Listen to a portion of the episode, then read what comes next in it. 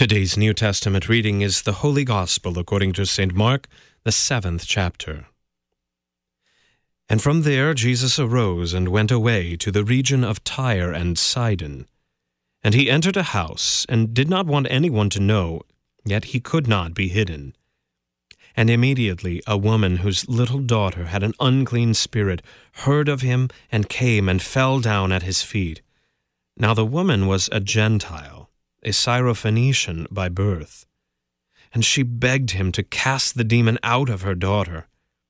And he said to her, "Let the children be fed first, for it is not right to take the children's bread and throw it to the dogs."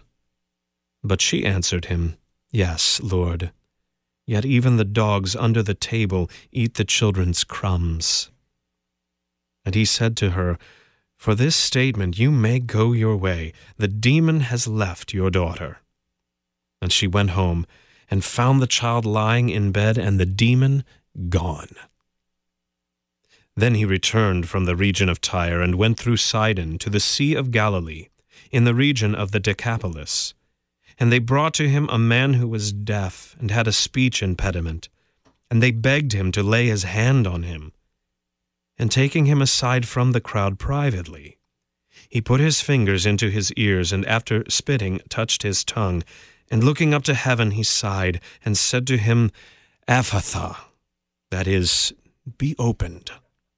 And his ears were opened, and his tongue was released, and he spoke plainly.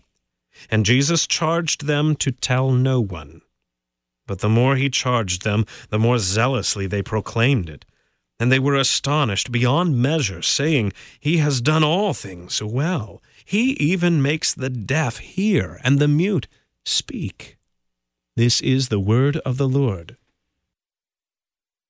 For today's meditation on God's Word, we welcome the Reverend Doctor Douglas Spittel from First Trinity Lutheran Church in Pittsburgh, Pennsylvania. In the name of Jesus. The story of Jesus coming to a man who was deaf and had an impediment of speech shows us how Jesus acts on his behalf for his healing.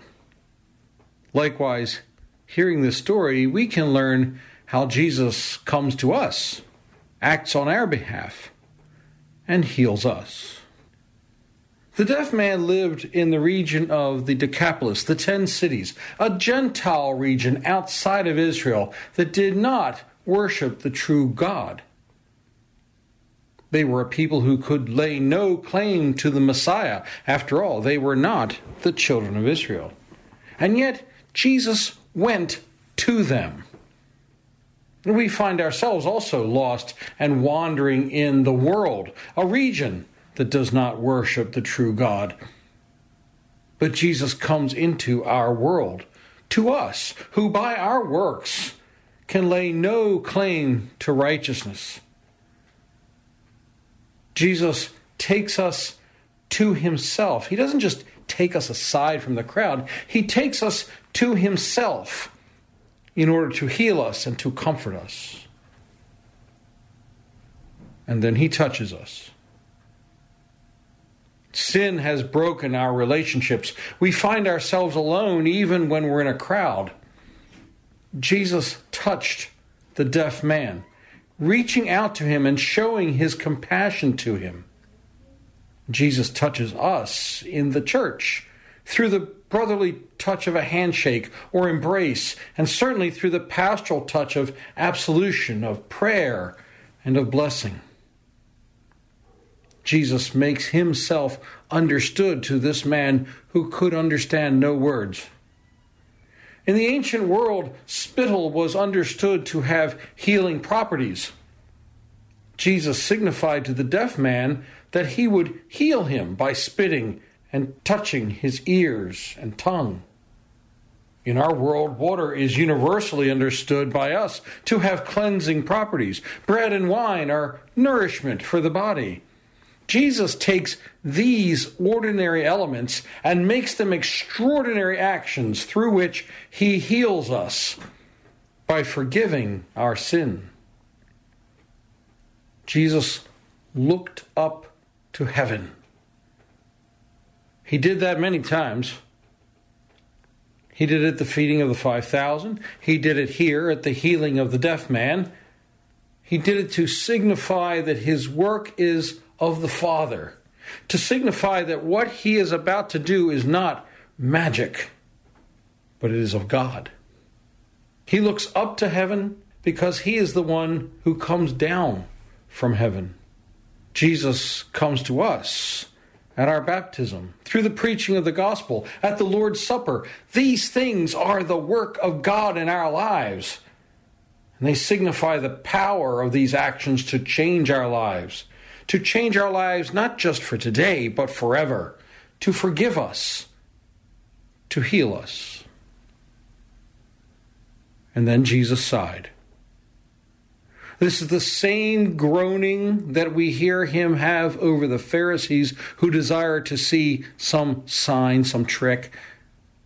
It's the same groaning, the same release of the Spirit that we have with Jesus giving up his Spirit on the cross. Jesus groans over our sinful condition. It's not simply in pity, and it's certainly not in resignation. He groans as he takes our condition upon himself, and the exchange is made. Jesus is the afflicted one, and we, the deaf man, the blind man, the one unable to walk, the sinner, you, me, we are healed. And Jesus speaks to us. All of Jesus' actions in today's reading lead the deaf man to hear Jesus' word. Ephphatha, he is opened completely. He can hear the Lord, and his tongue is loosed to speak God's praise. All of Jesus' actions in the church and in your life lead you to hear his word. All of Jesus' actions are combined with his word. The word of God is powerful to create, to forgive, and to heal, because Jesus is the word of God. And this word of God, Jesus, brings us into eternal communion, an eternal relationship with the Father by being the word. The deaf man was taken by Jesus, and Jesus acted on his behalf. He healed him, he opened him, and he loosed his tongue. So too, Jesus has done this in your life. He has taken you, baptized you, forgiven you all your sins. He feeds you and nurtures you with his word and sacraments, and he opens you, your ears, your eyes, your mind, your heart, to a new way, to his way, the way to eternal life, Jesus Christ our Lord. In the name of Jesus, amen. We thank the Reverend Doctor Douglas Spittel from First Trinity Lutheran Church in Pittsburgh, Pennsylvania, for today's meditation on God's Word.